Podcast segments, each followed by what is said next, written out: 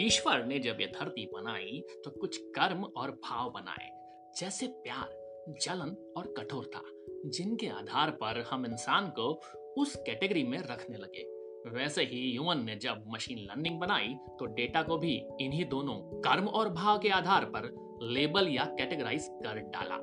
इंसान की लेबलिंग या कैटेगरी उसके इमोशनल इंटेलिजेंस से नापे जाने लगी।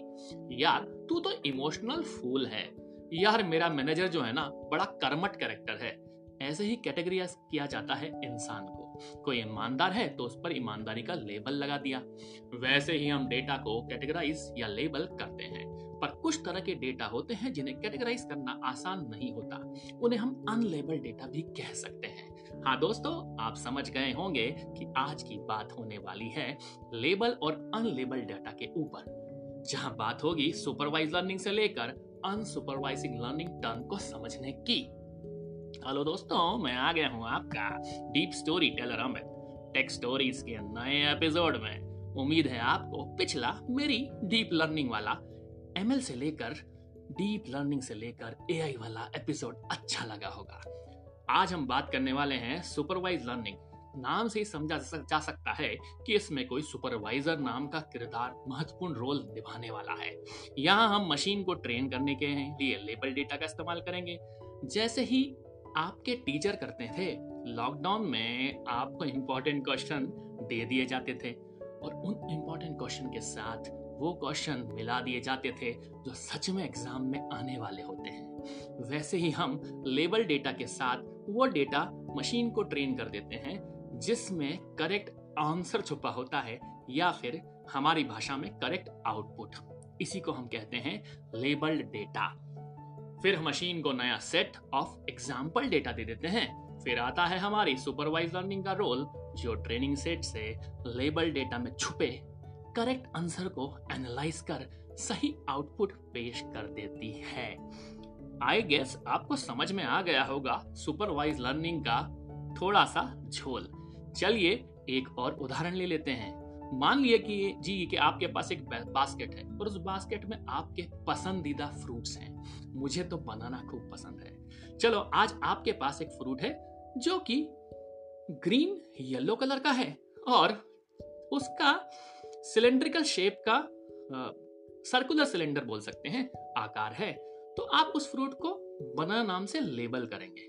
ऐसे होती है लेबलिंग और मानो कि हमारे पास एक ऐसा फ्रूट है जो कि रेड रंग का है, जिसका शेप राउंड है और ऊपर से थोड़ा गहरा है।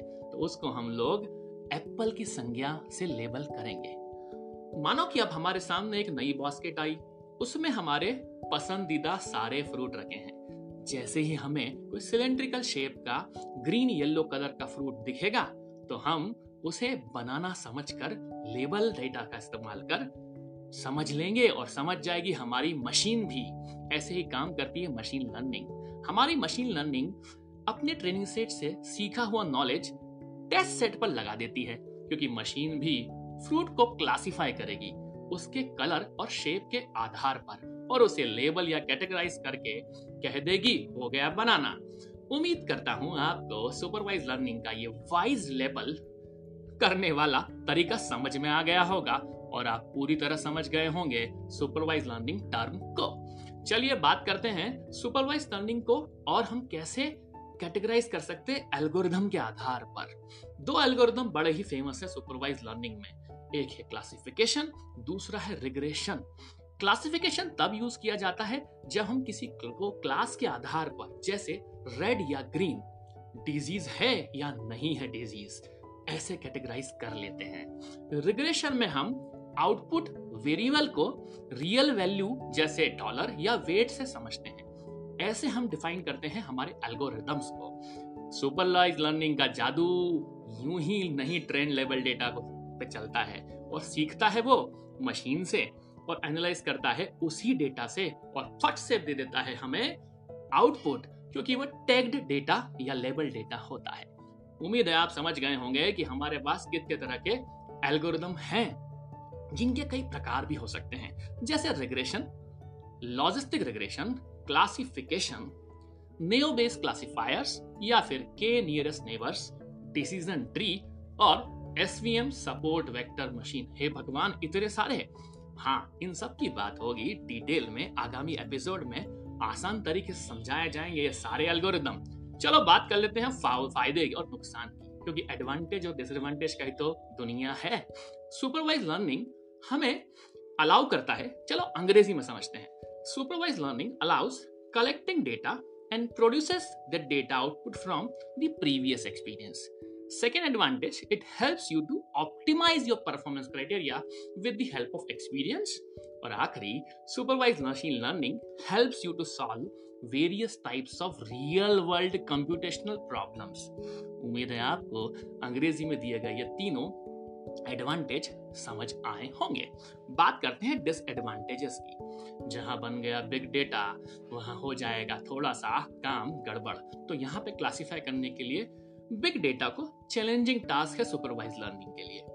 Training for supervise learning needs a lot of computation time so it requires lot of help of time so जिसको चाहिए, तुरंत इलाज, तुरंत रिज़ल्ट उसके लिए थोड़ा सा बिग डेटा वाली बातें सुपरवाइज लर्निंग नहीं कर पा रहेगा काम.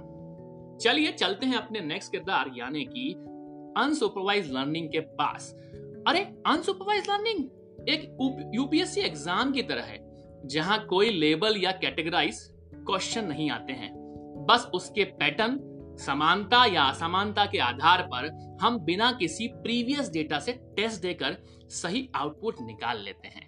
अनसुपरवाइज लर्निंग भी कुछ ऐसे ही काम करती है। मतलब कि अनसुपरवाइज लर्निंग सिर्फ़ उन इंफॉर्मेशन के आधार पर अपना काम करती है जो ना तो लेबल्ड है, ना ही कोई उसकी कैटेगरी है। फॉर एग्ज़ाम्पल अगर हम मशीन को ऐसे इमेज दें जिसके एनालिसिस डॉग और कैट हैं मशीन के पास कोई प्रीवियस लेबल डेटा नहीं है, इसलिए तो सिर्फ़ उसके पैटर्न्स के आधार पर, समानता और असमानता के आधार पर उसे दो भाग में कैटेगराइज कर डाला। फिर मॉडल का इस्तेमाल करके इन पैटर्न के आधार पर बता देगा कि इमेज में कितने डॉग्स हैं और कितने कैट्स हैं। अनसुपरवाइज लर्निंग हमेशा अनलेवल डेटा से ही डील करने वाला है। वहीं सुपरवाइज लर्निंग को हम दो कैटेगरी में रखते थे, जब हमारे पास क्लासिफिकेशन रिग्रेशन होता था। वैसे ही अनसुपरवाइज लर्निंग को हम कैटेगराइज करेंगे क्लस्टरिंग और एसोसिएशन में। थोड़ा टेक्निकल हो रहा है, लेकिन हो रहा है मजादार। क्लस्टरिंग प्रॉब्लम कुछ यूँ होती है कि जब हमें एक विशेष समूह या ग्रुप का डेटा है, जिनके बिहेवियर सेम बिहेवियर करने वाले ग्रुप को ढूंढना होता है। जैसे मानो हमें कस्टमर्स को पहचानना है, उनके परचेसिंग बिहेवियर की कैटेगराइज के आधार पर हमें उन्हें कैटेगराइज करना है। एसोसिएशन तब इस्तेमाल की जाती है जब हमारे पास एक ऐसा रूल है, जिसे हम वहाँ लगाते हैं, जहाँ हमें अनुमान लगाना होता है कि फॉर एग्ज़ाम्पल एक कस्टमर एक्स प्रोडक्ट खरीदे तो उसकी वाई प्रोडक्ट खरीदने की तला की संभावना कैसी हो सकती है? अब बात करते हैं टाइप्स ऑफ़ अनसुपरवाइज लर्निंग की। क्लस्टरिंग जो कि एक तरह का पार्शनिंग भी हो सकता है, एक्सक्लूसिव क्लस्टरिंग भी होता है, या फिर एग्लोमरेटिव क्लस्टरिंग भी होता है। ओवरलैपिंग, या प्रोबलिस्टिक नाम बड़े खतरनाक हैं, पर मैं आप लोगों को वादा करता हूँ कि सारे क्लस्टरिंग आसानी से आप समझ पाएँगे। और भी प्रकार होते हैं, कुछ K means clustering PCA principal component analysis singular value decomposition independent component analysis और हिरarchy बेस्ड या हिरarchical क्लस्टरिंग इतने तरह के होते हैं क्लस्टरिंग के टाइप्स चलिए, आज के एपिसोड में खूब हो गई बात। समराइज की जाए सुपरवाइज लर्निंग और अनसुपरवाइज लर्निंग को। Supervise learning trained label data पर काम करती है। वहीं अनसुपरवाइज लर्निंग अनलेबल डेटा से डील करती है। तो सुपरवाइज लर्निंग की सिंप्लिसिटी और एक्यूरेसी को कोई नहीं तोड़ सकता, उसका कोई तोड़ नहीं लेकिन अनसुपरवाइज लर्निंग में कॉम्प्लेक्स और इनएक्यूरेट रिज़ल्ट हो सकते हैं। उम्मीद है आपको सुपरवाइज और अनसुपरवाइज लर्निंग वाला ये बाइट साइज़ का एपिसोड पसंद आया होगा। तो लेता हूँ आपसे विदा। तब तक आप मेरे पॉडकास्ट टेक स्टोरी का मज़ा लेते रहें, सुनते रहें डीप स्टोरी टेलर अमित को tech stories Gaana Jio Saavn Spotify anchor dot F M slash I O T Amit, और वॉइस मैसेज देना ना भूलें, क्योंकि फीडबैक तो लगेंगे। और कैटेगराइज करें मुझे भी कि मैं किस तरह का पॉडकास्टर हूँ। क्या आपको पसंद आ रहा है टेक्निकल कंटेंट मिलते हैं इंस्टाग्राम पर। फ्री कोर्स कोर्स की बातें हमेशा करता हूँ। जल्दी आएँगे फ्री कोर्स भी और देखेंगे आपको पॉडकास्टर अमित पे नए साल में कुछ नई बातें। तो करते हैं मुलाकात अगली बार।